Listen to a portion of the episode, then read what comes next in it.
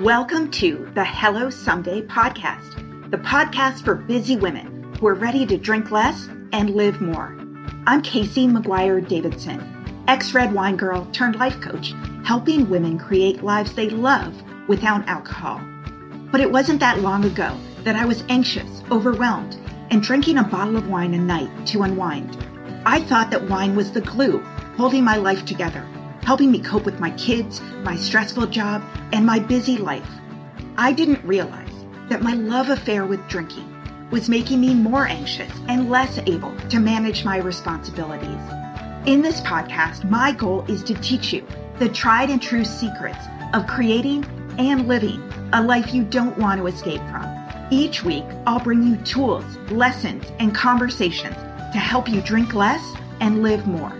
I'll teach you how to navigate our drinking obsessed culture without a buzz, how to sit with your emotions when you're lonely or angry, frustrated or overwhelmed, how to self soothe without a drink, and how to turn the decision to stop drinking from your worst case scenario to the best decision of your life. I am so glad you're here. Now let's get started. Hey there. I've got some big news for you that I have been not so patiently waiting to tell you about. After six months away, my super popular, completely free masterclass is back and it's better than ever. I've been working on it for months, so if you have been struggling to get sober momentum, please go to hellosomedaycoaching.com forward slash class you can sign up for my free training, Five Secrets to Taking a Break from Drinking, even if you've tried and failed in the past. In this 60 minute masterclass, I am going to share with you all the things you need to stop doing because they're setting you up for self sabotage and what you need to start doing instead. I am giving you the steps and the mindset shifts that I go through every day with my private coaching clients, and it is completely free. So, if you are sober curious, if you've been thinking about taking a break from alcohol, this class is going to set you up for success. I promise you, it is worth your time. So, hit pause on this episode, go to hellosomedaycoaching.com forward slash class and save your seat. In today's episode, I'm talking with Suzanne Wary, who's the host of the Sober Mom Life podcast and a style influencer at My Kind of Sweet. We're talking about how alcohol companies target women through marketing, influencers, and social media. I've wanted to do this episode for a while because I spent 20 years in product marketing, brand positioning, and digital marketing. I know all the work that goes on behind the scenes and the amount of time, research, money, and targeting that goes into a brand's effort to identify their ideal customer for a particular product and all the levers they have at their disposal to increase consumption of that product. And it's important to be aware of this, especially when they're marketing an addictive product to you, like alcohol and cigarettes. Because as you increase your consumption of their product, you also unknowingly become more dependent on it, which is exactly their goal. So if you think that wine is your reward at the end of a hard day, or if you think that it brings you closer to your partner and allows you to connect, if you think that a drink helps you relax or is empowering and helps you bond with your coworkers or is needed to help entertain customers so they'll buy from you, if you think that drinking makes motherhood easier or helps you hold on to the identity and the independence you cherished before you had children, that is not an accident. Your needs and wants and frustrations and insecurities have been analyzed from every angle. And the alcohol companies have determined that these are the most compelling messages you need to hear to make you drink their products and drink them more often.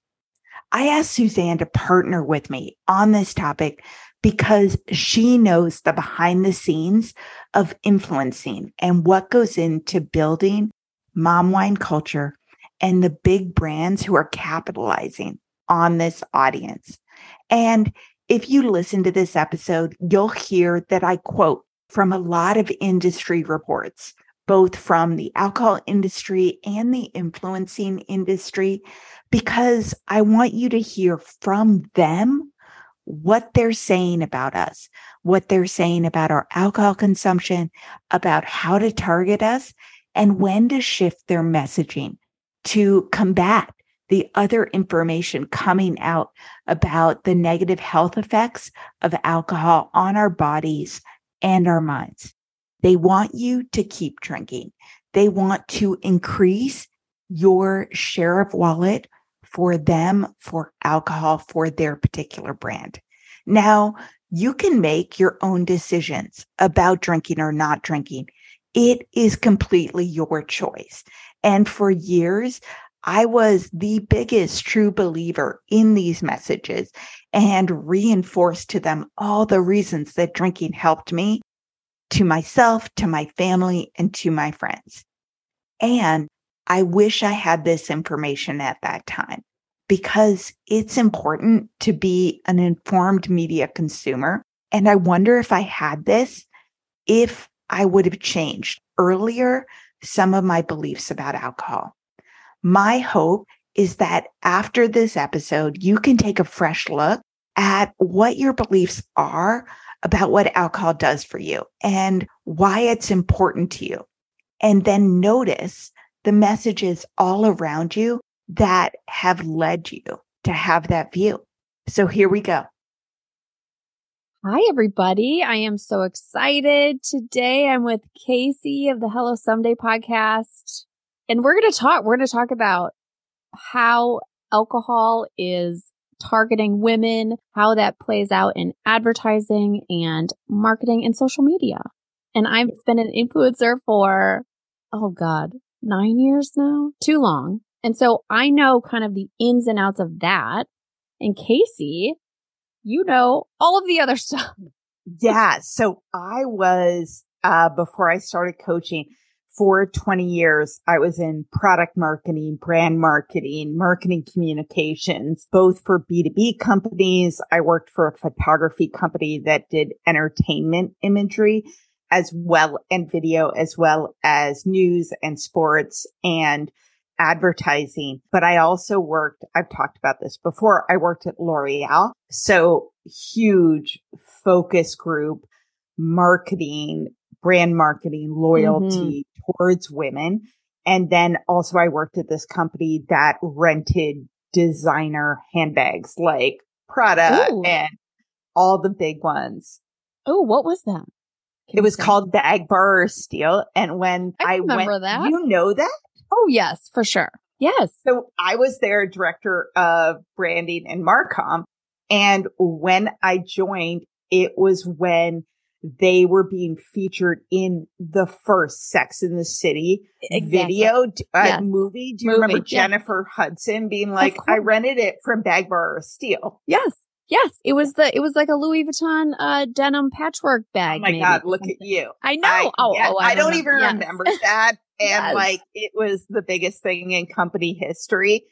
And at L'Oreal, we got on Oprah's favorite things for the holiday season, which was huge. And so like, I know how much money goes into that. We also paid, I work for Clarisonic, which is their skincare Ooh, yeah. Product. And we literally paid $10,000, $20,000 to influencers yeah. to create YouTube videos and social posts and all that stuff. Yeah. So we know both sides. We do. We do. We know, we know, and we're women too, by the way. And we used to drink a shitload of alcohol. It, yes. So, and we were targeted. So we know we were, all of it. We bought in. We were part of the mommy wine culture. We were part of the women empowerment. This is what working mm. women do. Mm-hmm. Um, all the things. yeah, the glamorization of alcohol, right? Like that's, yes. yeah. And one of the reasons that I want to do this is because I feel like women have been conditioned. Mm-hmm. Uh, yes, through influencers, through marketing, through advertising campaigns, through social media, but also through each other. Like mm. all of society has bought in and absorbed this message. And it's like this circular firing squad where like, yes, you get advertising and movies and all this stuff. And your sister and best friend and mother also buy in. And I feel like we need to be informed media consumers in mm-hmm. order to not believe the hype. Totally. Man, this is such a big topic. And this is one that I talk about all the time because I think that targeting women and especially mothers isn't new, right? Like you think about back in the 60s with mommy's little helper. And what was, was that Valium or, yeah. right? It was something. So this idea that moms are always searching for something to make motherhood easier. Because that's the fact that the fact remains is that motherhood is fucking hard. And yes. like, we do need help and moms do need help. And so we are like, we're a marketer's dream because we not only control, generally speaking, what comes into our house, right? Like and the, the financial budget. I, you know, yes. everybody thinks it's the men, even when women did not work, which now they do, usually 50 50 mm-hmm. and bring in the same amount of income. But even before that, women make the majority of financial spending decisions. Yes. Yes. We are the CEOs of our house. And this is generally speaking, right? But over, and marketers know that. Like, yeah, they know, first of all, that we make the spending decisions. And they also know that we're stressed and that we need help. Right. And so that's what, you know, in, in the 60s and the 50s and 60s, the mommy's little helper and all of that, the, the whole Valium thing. I mean, it, it's just the same thing now with alcohol. It's the yeah. same exact it, thing. And so there are two things about it. One, I mean, I, Anne Dowsett Johnston, who wrote the book Drink, she does a ton of research for her work and she calls alcohol the modern woman's steroid, you mm. know, allowing her to do it all.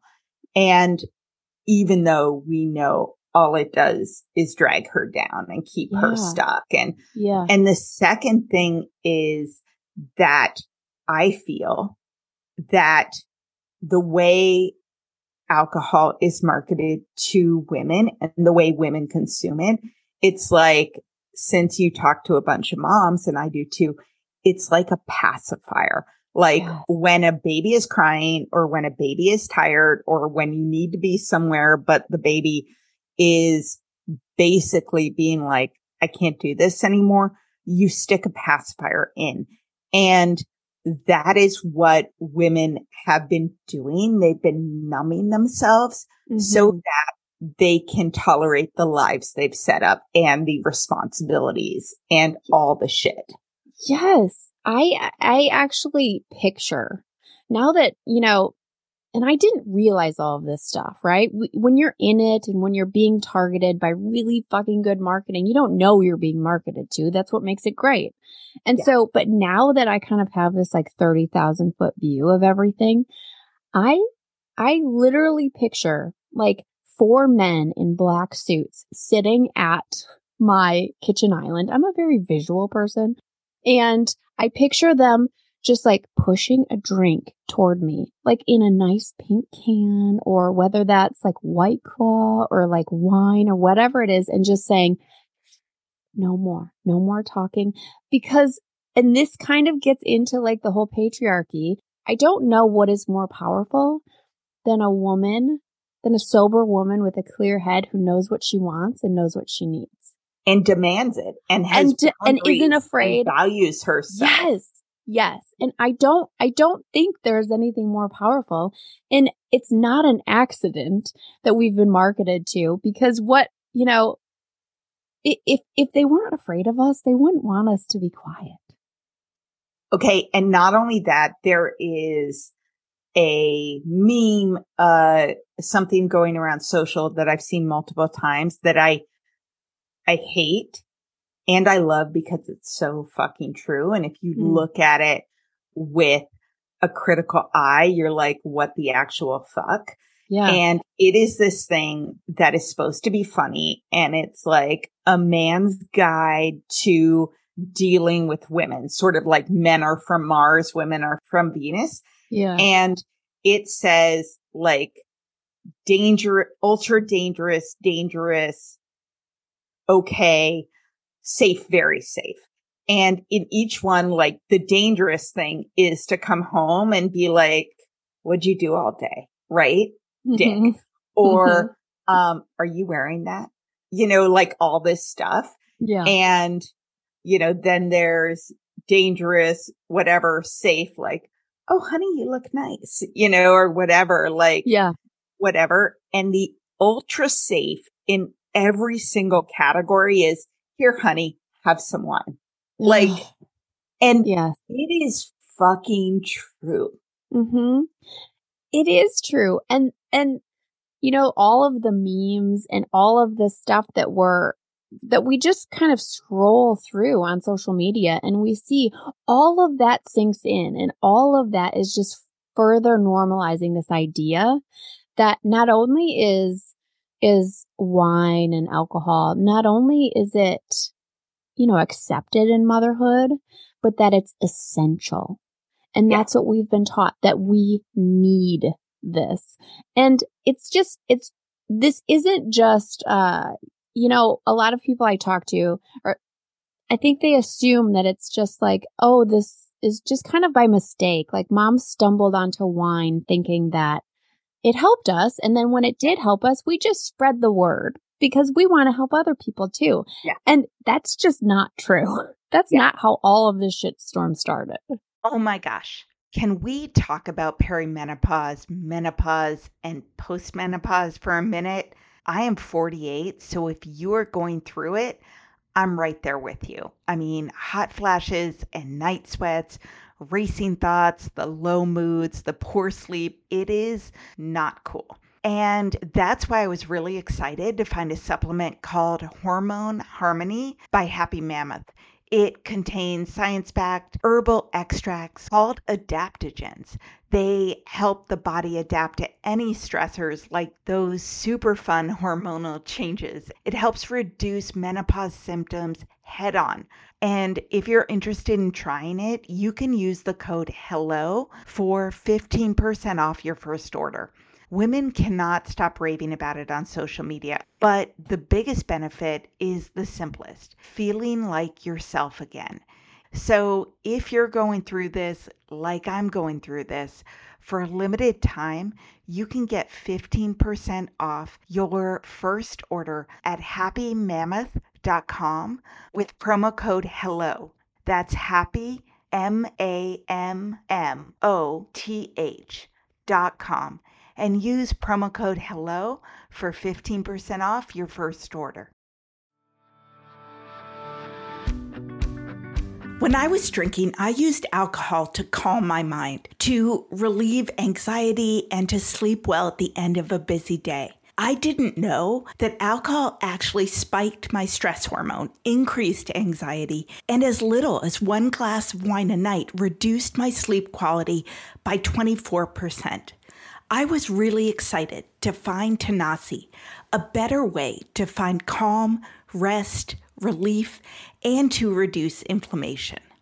Tanasi creates the highest quality, scientifically validated CBD and hemp extract products. Tanasi's formula includes a unique combination of CBD and CBDA in every dose, which is two times more effective than just CBD alone. So, if you want to create a sense of calm, to calm your mind, to relax before bed for a great night of sleep, try Tanasi. Tanasi's being really generous with our listeners. You can go to tanasi.com and use code HELLO to get 25% off at checkout right now. That's T A N A S I dot com to get 25% off your first order with the promo code HELLO and get ready to sleep well. No. And it's insidious.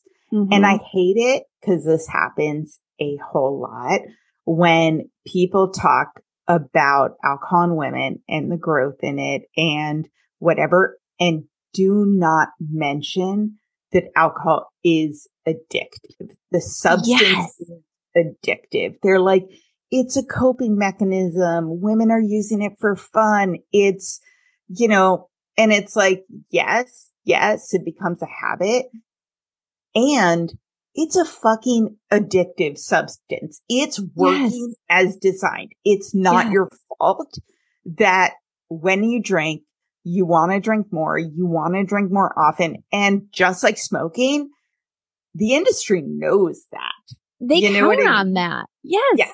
They count on that. It's so true that we have not, we were just not educated in how highly addictive alcohol is and that it's, it's right up there with nicotine. It's as yeah. addictive as nicotine. I was talking to a friend the other day and she was like, you know, I drink wine at night and I'm like, okay, like that's fine. I don't care. even though people think I'm on a crusade, I'm not on a crusade in my personal life. And, you know, she's like, well, it's no different than like sugar or coffee. And I'm like, well, that's, yeah, it is. That's, yeah, that's where you're wrong. And I was like, well, it's a, it's a highly addictive drug. And she's like, what? Alcohol is not addictive. and I was like, oh, oh man. Um, yeah. Yeah. And I feel like young people, and I, we're going to talk about this they're wise to this shit. Yes. And I was even listening to a podcast called The Conversation last night talking about all the reasons Gen Z is drinking less. And mm. there were all these factors, but they are wise to this shit, including the impact on mental health, yeah. the cancer connection, the heart history connection. And they're very worried with social media that they're like one bad night can fuck up your entire life. Like I, mean, I want to have a job, you know? Yeah. Could you imagine if we had social media when we were, oh my God. Oh my God. I would be fucking screwed. Oh, fucking oh, screwed. screwed. For life.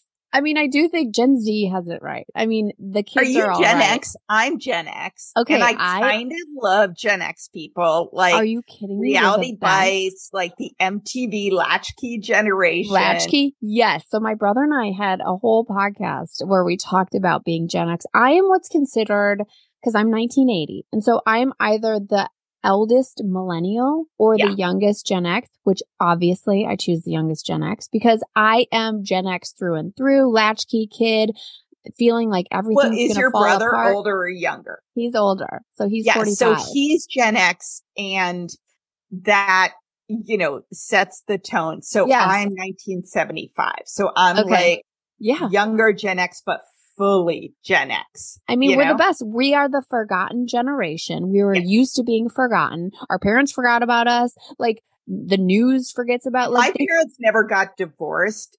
Yeah. But it is the divorce generation, the first. Oh, yeah. Mine did. It's the first one. Of, wait, your parents are divorced? Oh, yeah. They got divorced when I was six, and then they each got divorced again. They were like, I don't think we did that right the first oh, time. Oh, wait. are, you, are they married again? Um, no. Mm-mm. Okay. Single. Yeah. Yep. Single. My dad passed away, but my mom, my mom swore off everything. Yeah, but it was. My it, dad passed away too. And the reason I asked is because I have friends' parents and uh, I adore them. And, you know, my dad passed away. So he's like my second father. And yeah. both of them had very short second marriages and are happily married to each other for again no, no, no. Sorry. Oh, first oh, oh. marriage oh. is their got it. Their daughter is my best friend. Very short second marriages, and then they married each other. And they're like, yeah, everyone has a mistake second marriage, which cracked me up. Totally. Oh my God. Well, my parents both did for sure. Yeah. But I feel like, yeah, Gen Z, Gen Z's focus on mental health is, is going to lead them in the right direction because uh, we were not focused on mental health. Gen yeah. X. Yeah. yeah. By the way, I have to read this because I normally on my podcast get lovely reviews. And by the way, I read them all and it totally makes oh, my day and makes me yes. so happy. We love the reviews. And the pod just hit 1 million downloads, which I'm so excited about. Huge. But I've, I've gotten like two shitty reviews and oh. I have to read this one because it relates to this topic. Yeah. She says, love it and hate it. I have felt compelled to speak up to this anti wine culture being created. We are anti wine culture. We are. I, I am proudly anti wine culture because there's so everywhere we turn, we are told that wine is the answer as women and as moms. And damn it, someone has to tell the truth. Yeah. And I will proudly be anti wine culture. Does that mean you're a failure if you still drink wine? No, no, no, no. Like you, Casey, like I will never call anyone a failure. But what I will do is share the truth and the science and what I have found in freedom and sobriety. Like, yeah. yeah. Hell yeah, let's be anti wine culture. Yeah. I'm also yeah. anti negative reviews. Ew if you're going to leave a negative review, like please leave positive reviews on things that you like. You know, like if you like the podcast, leave a, leave a positive review. We need more positive in the world, you guys. Okay. Um, oh, influencer brands use marketing. so I am a person who, you know, was in the industry forever. I have Google alerts for sober curious, uh, for women in alcohol, etc. And so I get the inside scoop and what wine industry magazine and wine lobbyists and alcohol brands are writing about, like mm. their perspective too. So I'm going to share that, but I want you to talk about the behind the scenes of influencer. I mean, yes. So there's so mommy wine culture is so prevalent and I, I'm going to talk mostly about Instagram because that's probably where I spend the most time and where I see it the most. You know, I think the last time I was on your podcast, I talked about Molly Sims, but there are these big influencers. And I was actually just texting with a friend yesterday and she was like, why does Molly Sims, like, why do these people keep sharing these highly dangerous reels, right? Where she's saying, Oh, isn't it cute? My doctor told me I need more vitamin C. And so I'm putting orange juice in my tequila this morning. Like, isn't that cute and funny? This morning. This morning, right? And by in the way, mug. here's the brand I use. Yeah. yes. Yes. Or like, this is how moms get through daylight saving time.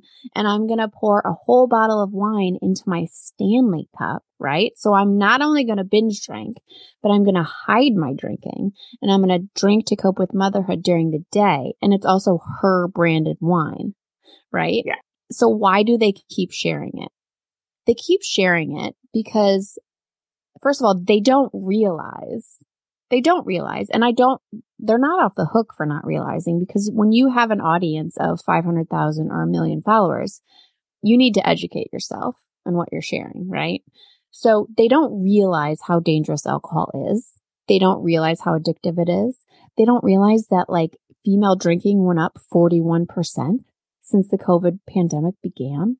They and don't realize among mothers of yes. Children under five years old went up 323%. Yes. And deaths, alcohol related deaths, and including among young people, we're talking like 30s and 40s. Mm-hmm. Typically, alcohol related deaths increase 2% a year. And mm. in the year after the pandemic, it spiked 25%. Oh my God. That I'm, is scary. That's harrowing. They don't know all these things, right? Yeah.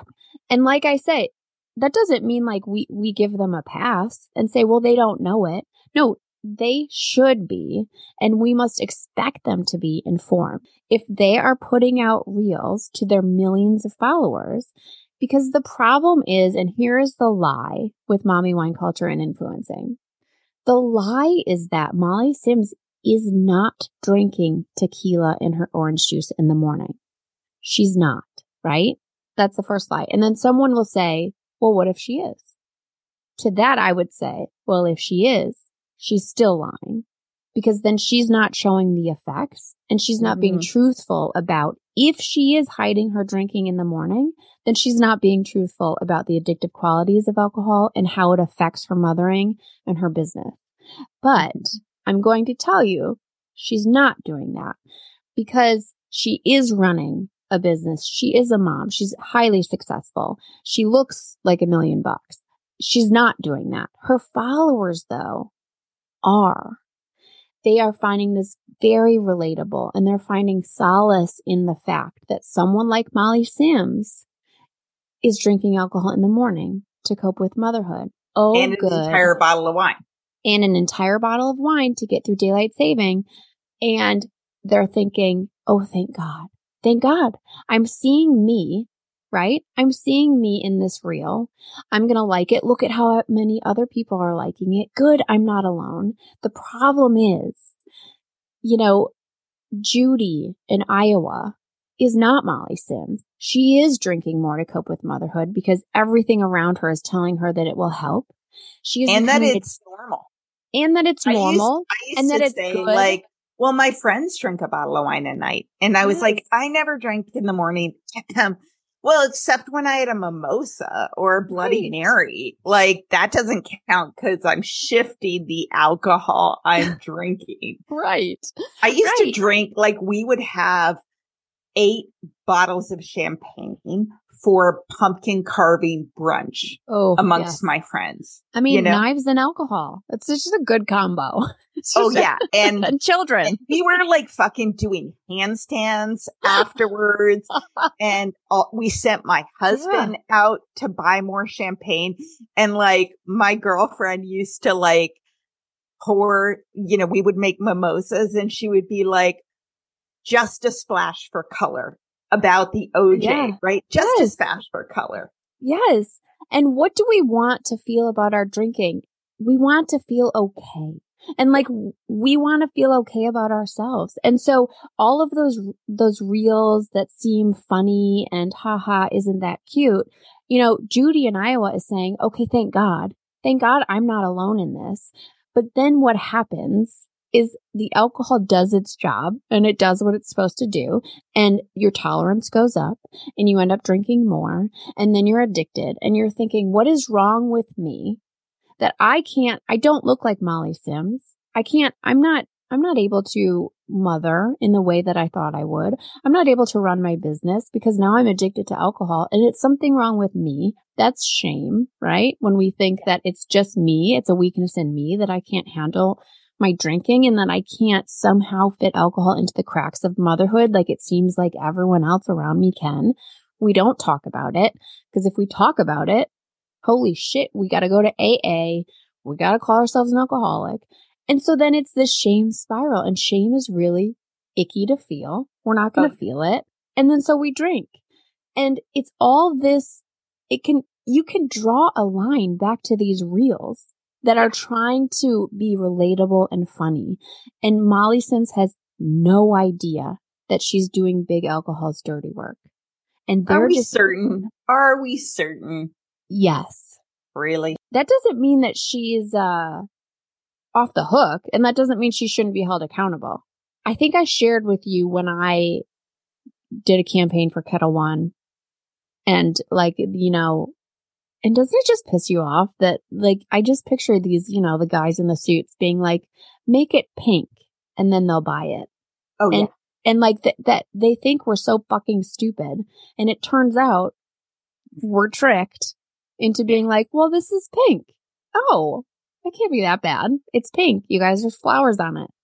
And yeah, by the I, way, there is, I have all the research, which I just, we could talk forever yeah. about the information and studies that were done in the alcohol industry in terms of like they were hitting a ceiling with men.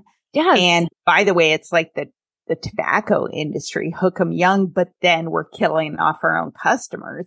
So yes. they're like, okay, we have to expand market share. Let's go after women. Yeah, they didn't have a choice. And it's almost like, you know, in the day when light cigarettes, like Marlboro lights, right? And we thought like, well, I, you know, I smoked Marlboro lights in college because like, I'm not going to smoke Marlboro. That's too much nicotine and tobacco, but light like that. And there was a class action lawsuit against all, you know, the thank you for smoking, all of that stuff and thinking that, oh, we've been tricked because we thought light cigarettes were better for us. Yeah. And it's the same fucking thing. Yeah. It's like, well, we thought that the pink bottle of alcohol wasn't ethanol. It's not like Jack Daniels. It's pink. Oh my God. There are bottles of wine literally named mommy's mom. time. Oh, and mom water. Mom okay. water. Yeah. Okay. So does Molly Sims know that she's doing big alcohol's dirty work? No, but she does know. She does know that she's lying. Yeah. And she does know that she is not addicted to alcohol.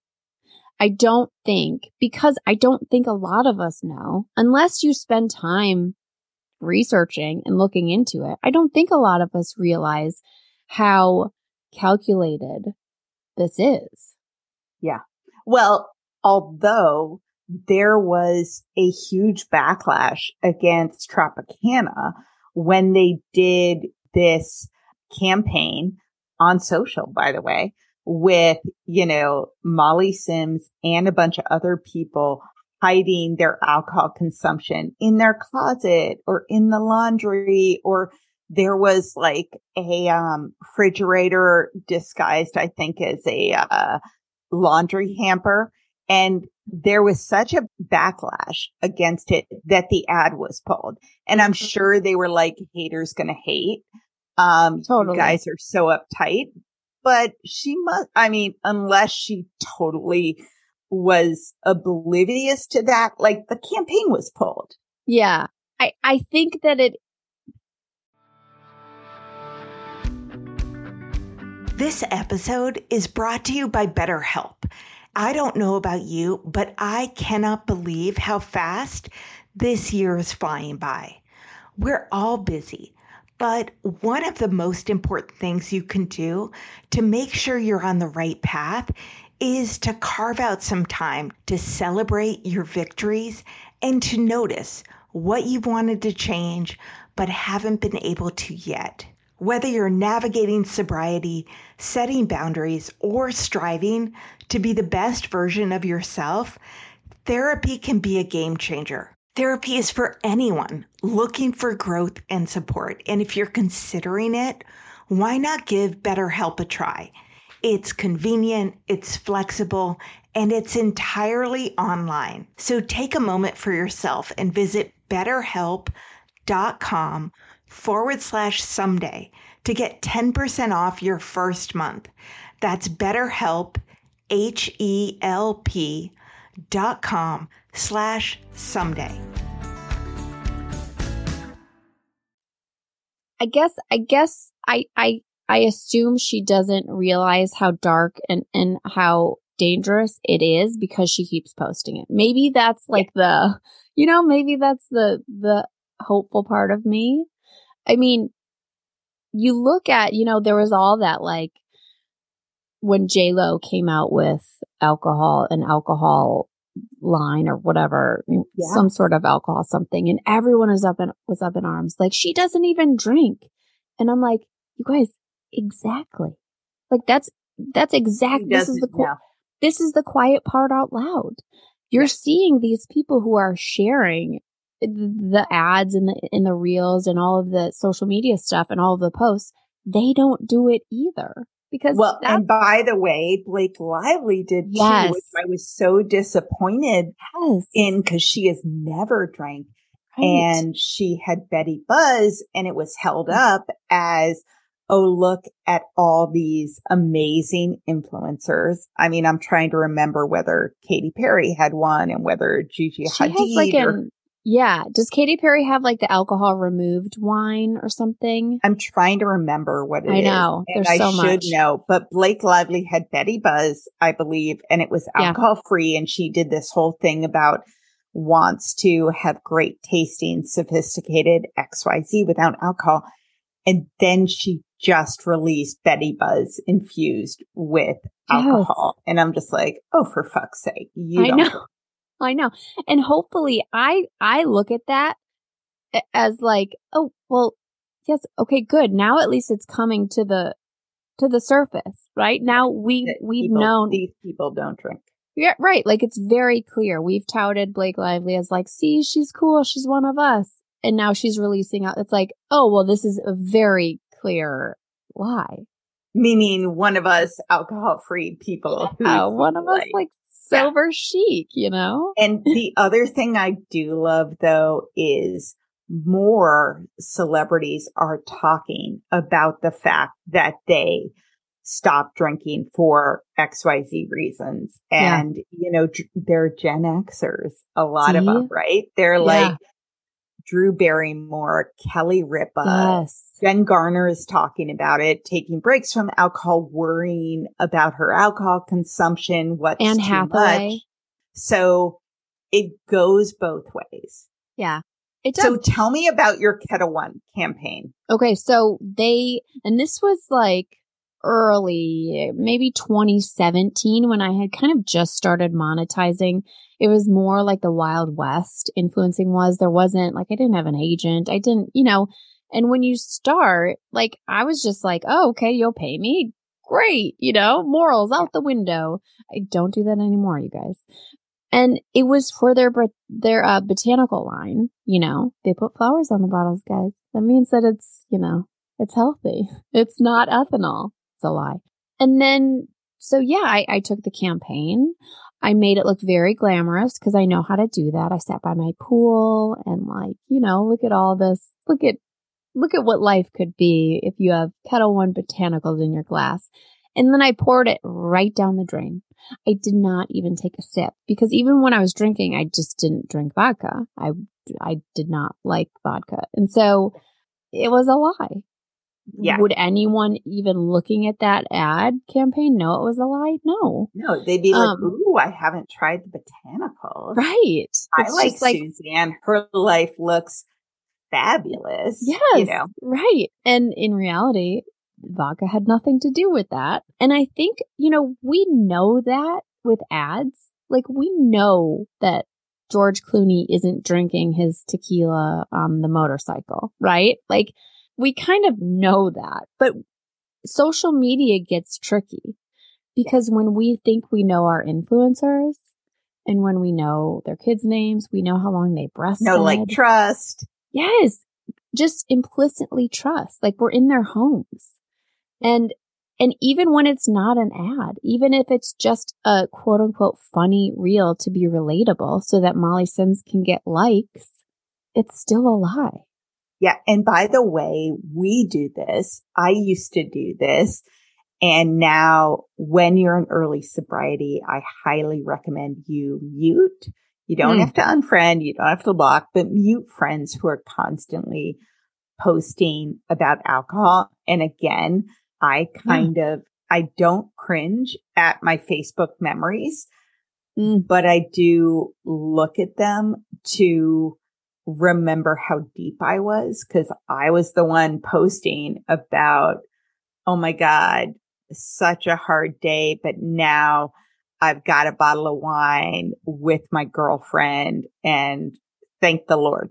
But if you, and you can see this, it's shorthand. It's a metaphor for sophistication, for a night out, for a date night. How many people take pictures of their cocktail your mm-hmm. friends, not influencers and post it as a, oh my God, thank God I'm having a date night mm-hmm. with um, my husband or on vacation or a night out with my girlfriends. And like how many people go on vacation and take pictures with their feet with their cocktail at yes. the beach? Yes. Yes. I mean, it's all lies, right? We have no idea. And we're getting hip we're getting hip to social media and, and realizing how much goes on behind it. But I still think influencers are very confusing to people and they don't, it, it's still this, it does feel still kind of wild west and that we will, we will trust, Um, and we don't realize that big influencers are brands. Yeah. They have marketing goals. They have sales metrics. They have all, it, it's a brand. Yeah. Um, and it's not just some mom who's sharing some tips that help her. Yeah. By the way, so like I said, being in the marketing industry and behind the scenes for like forever, I pulled up net influencer, which is so helpful. Mm. And just kidding. I want to tell you. So can I read you Yeah. the article about how to use influencer marketing for alcohol brands? This is so helpful. How popular is the alcohol industry? It amounts to 261 billion industry expected to expand 11% year on year. This statistic highlights the significance that alcohol has on Western society and exemplifies the true competitiveness of the entire industry. Helpful, exciting, exciting tip. The alcohol industry also saw an incredible boom during 2020 Mm. an effect that was said to be caused by the conditions of the pandemic. The Beverage Information Group, also a fabulous lobbying group, notes that alcohol consumption increased by 45 million cases. So helping to further understand how prevalent alcoholic beverages can be on the common consumer. So I will link to this article in my Mm. show notes gives you useful information about can influencers promote alcohol on social media. Uh, yes, they ha- can as long as they disclose influencers must not promote alcohol if more than 28.4% of their audience is under age 21. You know, so details, details. So, you know, they have fabulous, you know, examples of successful campaigns and then best practices for promoting alcohol with influencers. Number two, do not promote any distasteful activity. Your influencer marketing campaign should highlight the most attractive selling points of your product without referring to any type of alcohol abuse. This means not showing influencers to be intoxicated or violent. Instead, ensure your influencer is describing how the drink tastes and showcasing safe and healthy alcohol consumption. safe and healthy alcohol. So in other words, don't show what the alcohol does.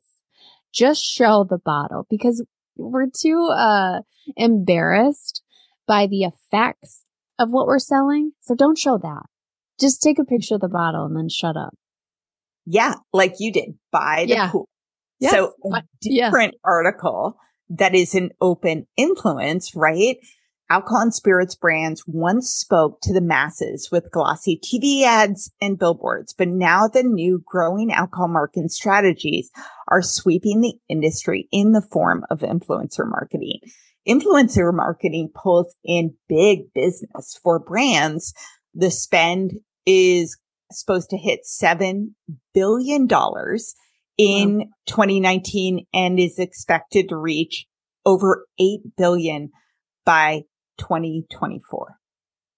And why? Better niche targeting, engaged followers, and brand humanization, just to name a few fantastic benefits.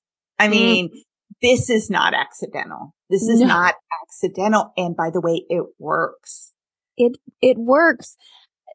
I mean, what stuck out to me in that first one was like because of the issues with the COVID pandemic, you know, alcohol use was raised by whatever. I'm like, yeah, the issues, let's, that's what we're going to get. Like, that's the point. The issues were, were all mental health related that we were, we were searching for connection and, and belonging and escape and help with anxiety and help with sleep and help with, and all of that shit alcohol makes worse while Yeah. we're getting addicted to it. Hi there. If you're listening to this episode and have been trying to take a break from drinking, but keep starting and stopping and starting again, I want to invite you to take a look at my on demand coaching course, the Sobriety Starter Kit. The Sobriety Starter Kit is an online self study sober coaching course that will help you quit drinking and build a life you love without alcohol, without white knuckling it or hating the process. The course includes the exact step by step coaching framework I work through with my private coaching clients, but at a much more affordable price than one on one coaching. And the Sobriety Starter Kit is ready, waiting, and available to support you anytime you need it and when it fits into your schedule. You don't need to work your life around group meetings or classes at a specific day or time. This course is not a 30 day challenge or a one day at a time approach. Instead, it's a step by step formula for changing your relationship with alcohol. The course will help you turn the decision to stop drinking from your worst case scenario to the best decision of your life. You will sleep better and have more energy. You'll look better and feel better. You'll have more patience and less anxiety. And with my approach, you won't feel deprived or isolated in the process. So, if you're interested in learning more about all the details, please go to www.sobrietystarterkit.com you can start at any time, and I would love to see you in the course.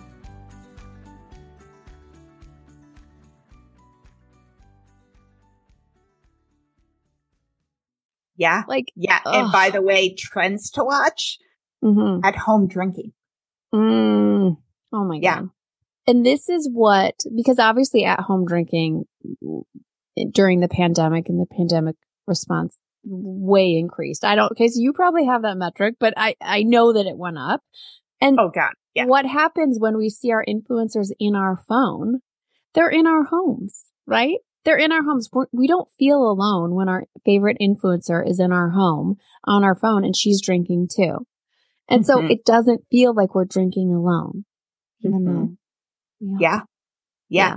I mean, so many articles I will link to, but talking a different one, talking about the shifts in alcohol marketing and to combat the issue of being hard for brands to stand out from the crowd, the use of influencer marketing has been essential for many alcoholic beverage producers to boost sales, increase brand awareness, and become household names.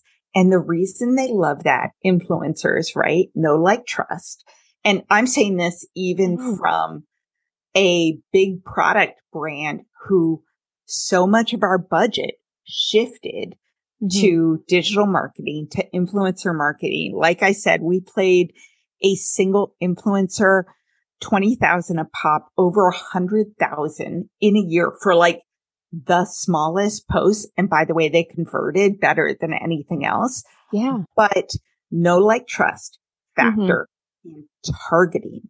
You can target specific groups mm-hmm. that are interested in wine, are look-alike audiences of your email list, have a propensity to buy alcohol or follow wine enthusiast magazine, by the way. So yes. did I. So people who drink a lot and who have X amount, you know, are in the top 25% of income. You can target women who are married, who have kids, everything else. And your marketing and the influencers you choose are very specific to that, mm-hmm. meaning the campaigns appeal to you. Mm-hmm. Oh, totally. And and then on the influencer side of it, it's there like deliverables from, you know, any campaign, especially an alcohol campaign. Ketel One wasn't the only one I did, but I did wine. I did other ones too. Very, very specific, right? It's just all, I don't know. It, I, I think people would be shocked at the amount, the contracts and the deliverables and everything that, that goes into one sponsored post on Instagram, especially when alcohol is involved. Yeah. Yeah. And then they report, right? You, you report, yeah. you oh, yeah. details oh, on oh, yeah.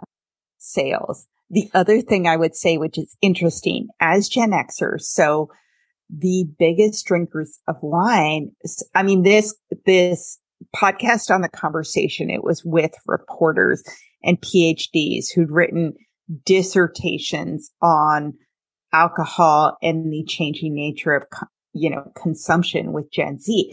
But they very specifically said that uh, 2005 was the high of binge drinking among young people. So I mm-hmm. graduated mm-hmm. college in 97. You probably graduated 2002. 2002. And they want to, you know, hook consumers when they're young. So they're mm-hmm. very worried about the Gen Z change. The alcohol industry produced a report. This is for industry people saying the American wine industry has an old people problem. They mm. need to make changes fast to find an audience with younger consumers.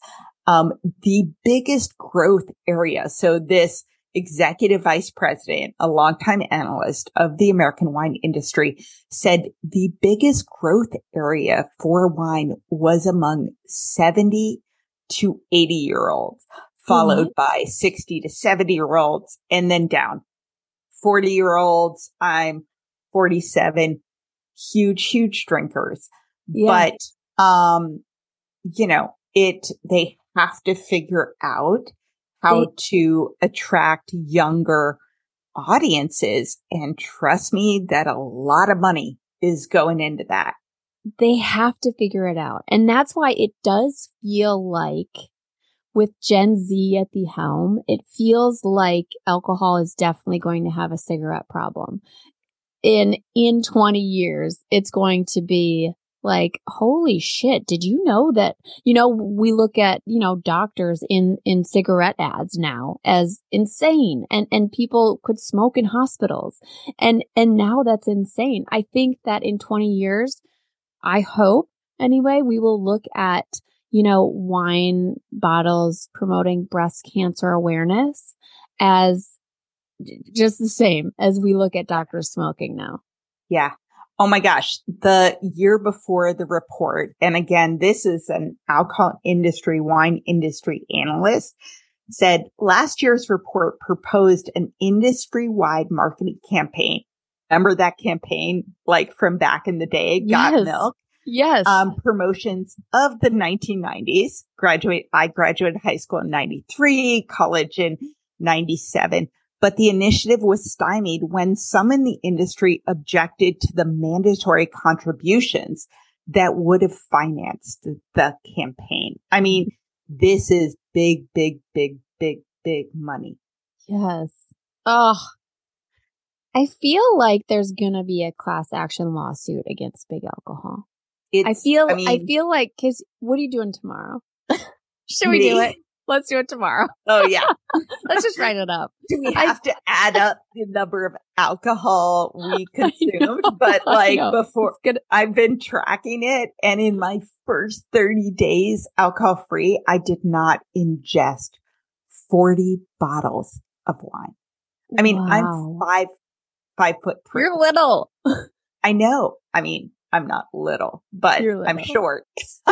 I mean, so it was just, um, yeah. I consumed a shitload of wine. Multiply that over yeah 20 years. Damn, baby. Damn. I mean, it's insane. It's insane. And I think that all of this, all of this stuff is not widely known. It's just mm-hmm. not. We don't know how dangerous alcohol is and we don't realize all of the marketing dollars that are being put to make sure women drink it. Mm-hmm.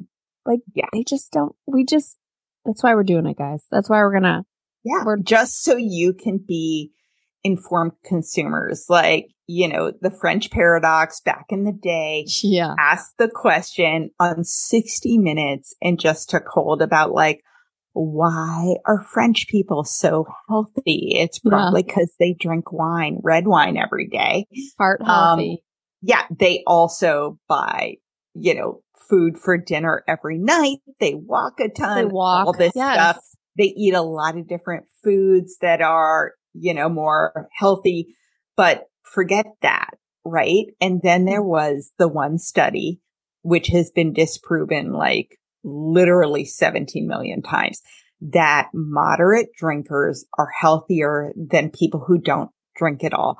And for all the reasons it's untrue, but also because the people who don't drink at all often have illnesses where they mm. can't drink or they used to have a problem with right. addiction. They used to be huge drinkers, etc., etc. right? Mm-hmm. I mean, it's just anytime you're confused, just replace alcohol with cigarettes and, and, yeah. and think about how insane that would sound. Like mm-hmm. moderate smokers are healthier than, than people who don't smoke.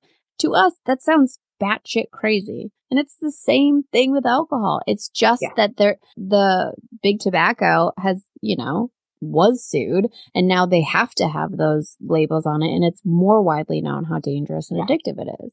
Yeah. And the thing is, which I completely and totally agree with, like we do shit every day that is not good for us, right? Yes. Every mm-hmm. single one of us um, often understands that the choices we make are not good for us and we choose to do it anyway. Right. What I want to highlight is that with alcohol, we don't know that it's not good for us. Like yes. 70% of American women are not aware that alcohol is causes cancer. Seven yes. times of cancer. Just not aware. Just know that. Yes. You know, just be aware. Yes. Make your choice. Just know. I, I mean, most people don't know that alcohol is ethanol. We don't know that there's no difference between alcohol like wine and Jack mm-hmm. Daniels. We don't know that White Claw is actually has more alcohol than some beers. We don't know that because of marketing. And well, so and have- not only that, we don't know all the damage it causes. Yes. And um, especially um, anxiety. My mom's a therapist and anxiety is, I just, I don't know someone who's not been plagued by anxiety, especially moms, especially women, especially with this in the age of overwhelm that we find ourselves in. I just don't know. And that's always the root of it for me is that not only do women not know how dangerous and addictive alcohol is, but they've been taught that it will help. Yeah. And that it will help make motherhood easier. It helps relax you, quote unquote. It helps yes. you sleep, all of which is untrue. All but of which is untrue. I was completely and totally oblivious to it to yeah. the point where I would go to my therapist, psycho, you know, psychologist and say, I am waking up at three in the morning. I am so stressed. I'm so overwhelmed. And she prescribed me with no question. I'm sure I had originally on my intake form said I drank a couple of drinks a couple times a week, prescribed me Ambien. And I was drinking mm. a hmm. bottle of wine a night and taking Ambien, which is so dangerous. That's how um, Heath Ledger died. Died in my sleep. Yeah, that's how Heath Ledger died. A mom of a one year old. Yeah. You know? I mean, malpractice. I mean, that, that's like so dangerous. And the problem with our healthcare practitioners is they are so stressed, so overworked from COVID and everything like that, that they also have are turning to alcohol. And if, if she were to talk to you about your alcohol use and how dangerous it is, first of all, a lot of them don't don't realize because they're not taught it, then she would have to look at her own. And as we know, it can be really scary to look at our alcohol use and our relationship with alcohol because of and everything. I can't tell you taught. how many private clients I have who are doctors, who are therapists, yeah. right? And we, they're deep in it too. Yes. They're also looking to justify and dismiss their own alcohol content. Yes. A lot of them have been like, dude, I feel like fraud. Like I yeah. deal with people like nurses with addiction. You have that inner anxiety or they're oblivious, right? Yeah. All their friends drink that much on social. And again, not judging. I mean, I could right. tell you all the stories about yes. me gifting my girlfriend's books called Nap Time is the New Happy Hour and Sippy Cups are not for Chardonnay. Like yeah. that was yeah. like my go-to, you're pregnant gift. So for real, yeah. not judging, but totally. like I, you know, once you know, you can't unknow. And it does give, I hope that we can have compassion for ourselves and, and just talking about how deeply rooted this is, this is why we've all been tricked, right? This isn't just like th- there's not a weakness in us that good marketing worked. And yeah. on on everybody. You know, I was just in the hospital like for I'm fine. I'm fine. But there was a mm-hmm. nurse and she and I connected and we were talking and, uh, you know, I hate small talk, but I'll talk about like family issues. I'm like, what's your name? And like, what trauma are you carrying? You know, like, let me, let's get into it. So she said that she stopped drinking. She was 30. She just turned 30 and she stopped drinking because of everything she kept seeing in the hospital that was alcohol related. Yeah. Of her four patients, so I was one of them two were detoxing from alcohol. And she said that's definitely not rare. It's every day. I don't think even people realize that you can die from detoxing from alcohol, not opioids, right? Like detoxing from opioids is safer than detoxing from alcohol. You can get all the seizures and what, what's it called? I can't remember what it's called, but that it's so dangerous to detox from alcohol. And she kept seeing it. And so she stopped drinking. I was like, wow, good for you. See that 30 year old. so impressed by people who stopped drinking young. Yes. Um, I just, I mean, I, I, did not stop till I was 40. I stopped mm-hmm. in the year I was 40. I could have kept going easily. Yeah. I had just been worried about my alcohol consumption for a decade. And I, my mental health was what made me stop. It was not worries about my physical health.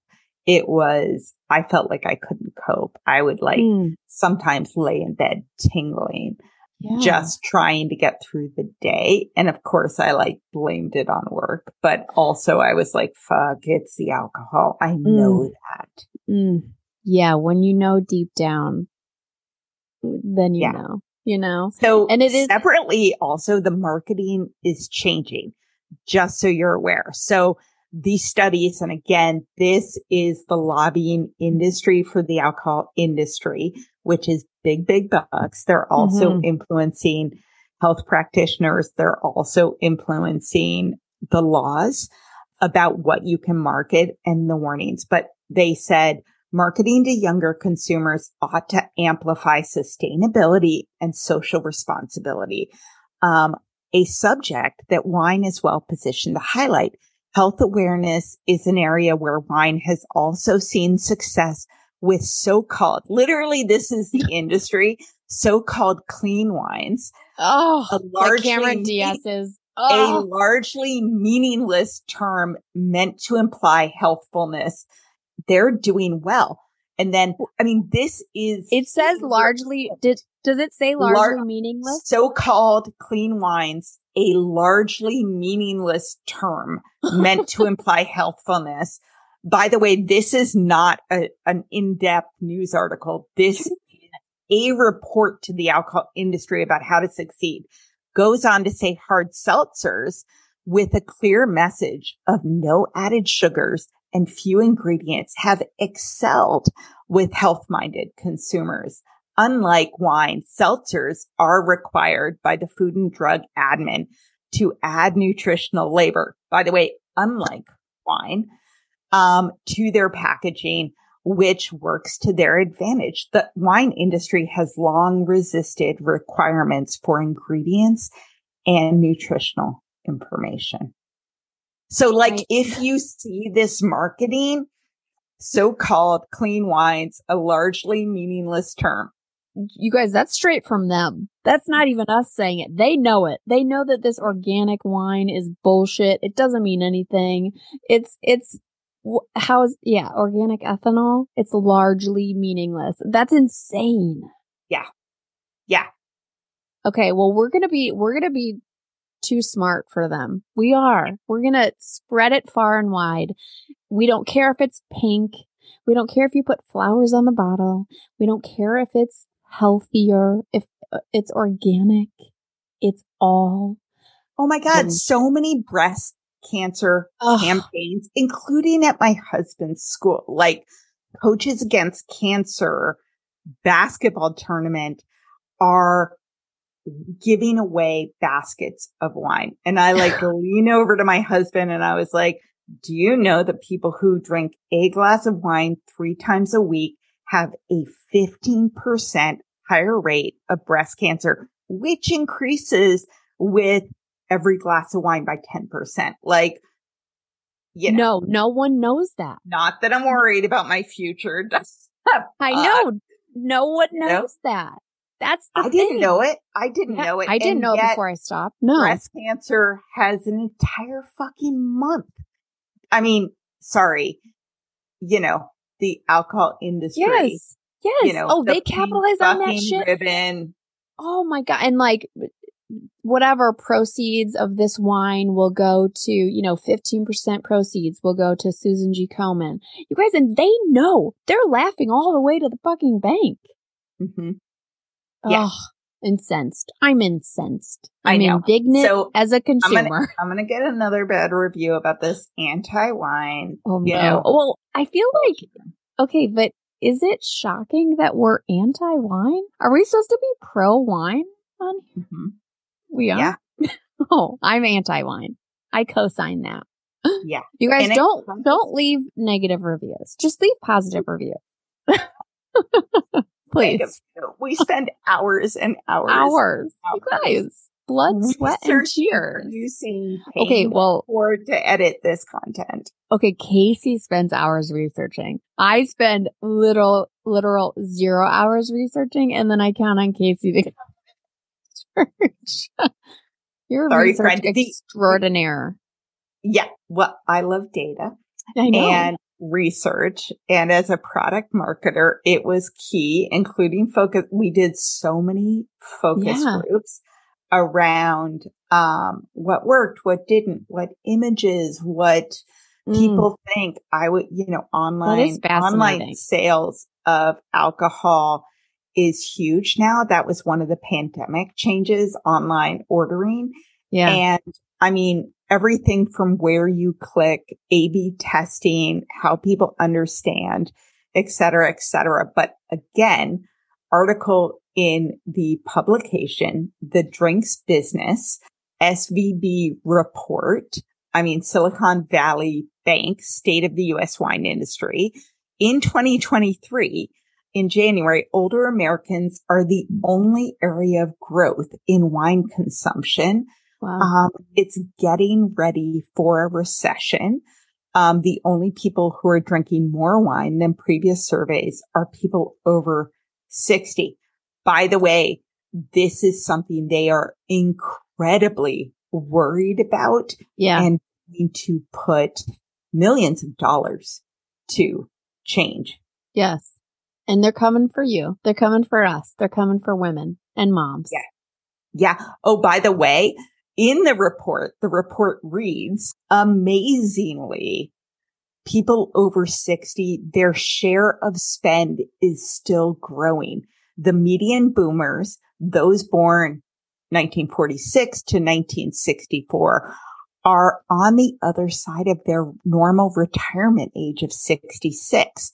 And the spend in that cohort, again, that is still growing. Literally the industry report will have to decline unless they somehow get a reprieve from death and taxes.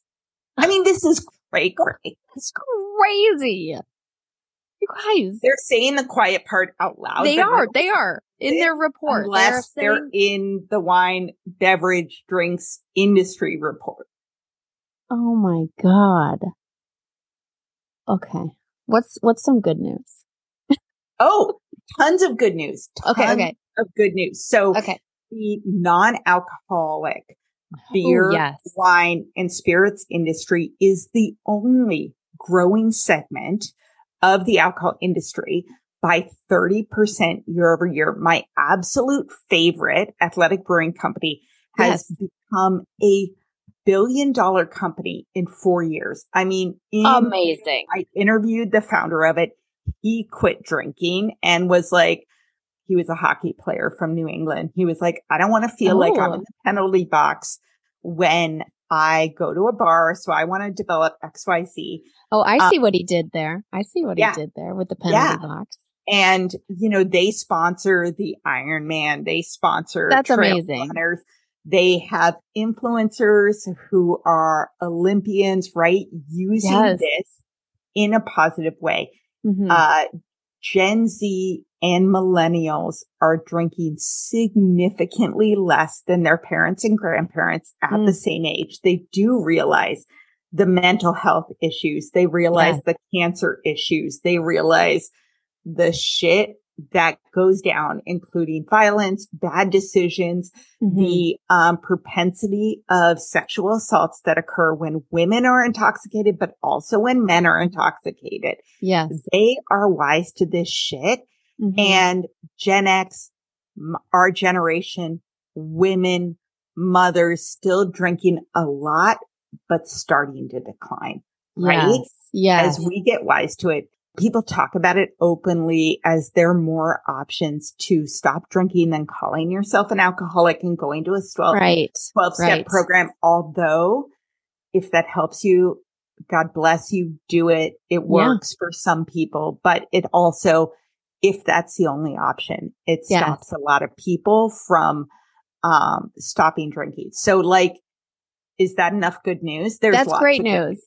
That's great news because it's so hopeful and it really does feel like the tide is turning. It might be mm-hmm. turning slower than we want it to be, but it's turning. There it's is no shortage of women who are struggling with this. And yes. that's good news and bad news. The good news is you are not alone. You are You're absolutely not alone. not alone. If you are struggling with this, if you are worried, if you rationalize this, um, every single day, if you say you're not going to drink, but by 5 p.m. you are buying wine, if you pour out your wine and the next day buy more, you are not alone and it is not your fault. Yes. And you're not, yeah, you're not alone and you don't have to be silent. You can, you can speak up and that doesn't mean that you will have to wear this label for the rest of your life. There are other women out there just like you who are figuring it out and who are finding freedom in sobriety. I feel that this is a truly important topic just because yes. you see it everywhere. And I know so many women, myself included, who are so deep in believing this stuff. And yeah when you stop drinking, there is like all the phases, right? Denial, you know, bargaining, yeah. yada, yada, anger. Yeah. Anger is a, once you stop, you're just like, oh my God, this is everywhere. And these are not true. And what I've been duped I've and been tricked. Right, right. I've been tricked. And I get pissed. I get pissed at the trickers and I also get pissed at alcohol. And I'm like, yeah. you know what? Alcohol doesn't give a fuck about me. I'm not going to let it anywhere near me anymore. Like, yeah. I'm done being tricked. I've tried yeah. it. We're good. And by the way, like you said this too, your friends are like, Oh, I still drink. Like, oh my yeah. God, my husband drinks. Yeah, mine too. All of my friends who I drank with drink. Yeah. Like I said, we do stuff all the time, all the time yeah. that we know is not good for us. Trust me, I do plenty of shit that's not good for me. Yeah. Um, that is a choice. We just want you to be aware. And I, I knew I wanted to talk about this and I knew you were the perfect person. Oh, thank you. Yeah. All right. It. Thanks for listening, guys. Thanks, um, guys. Yeah. All right. Next time. Yeah. Till next time. Thank you for listening to this episode of the Hello Someday podcast. If you're interested in learning more about me, the work I do, and access free resources and guides to help you build a life you love without alcohol, please visit hellosomedaycoaching.com. And I would be so grateful if you would take a few minutes to rate and review this podcast so that more women can find it and join the conversation about drinking less and living more. It's easy to blame ourselves for our struggles with alcohol. We see people around us being able to control their drinking without any consequences, yet no matter what we try, we can't seem to figure it out for ourselves. My name is Gillian Tietz, and I am the host of the Sober Powered podcast, where I use my biochemistry background to explain the latest research in addiction and help you understand both why you drink the way you do and how to develop the skills and mindset you need to find freedom from alcohol. I discuss topics like why we think about our drinking 24 7, why we have no off switch, and why we crave alcohol. If you're struggling with your drinking or you know someone who is, then I hope that you will check out the Sober Powered podcast. New episodes every Friday. See you there.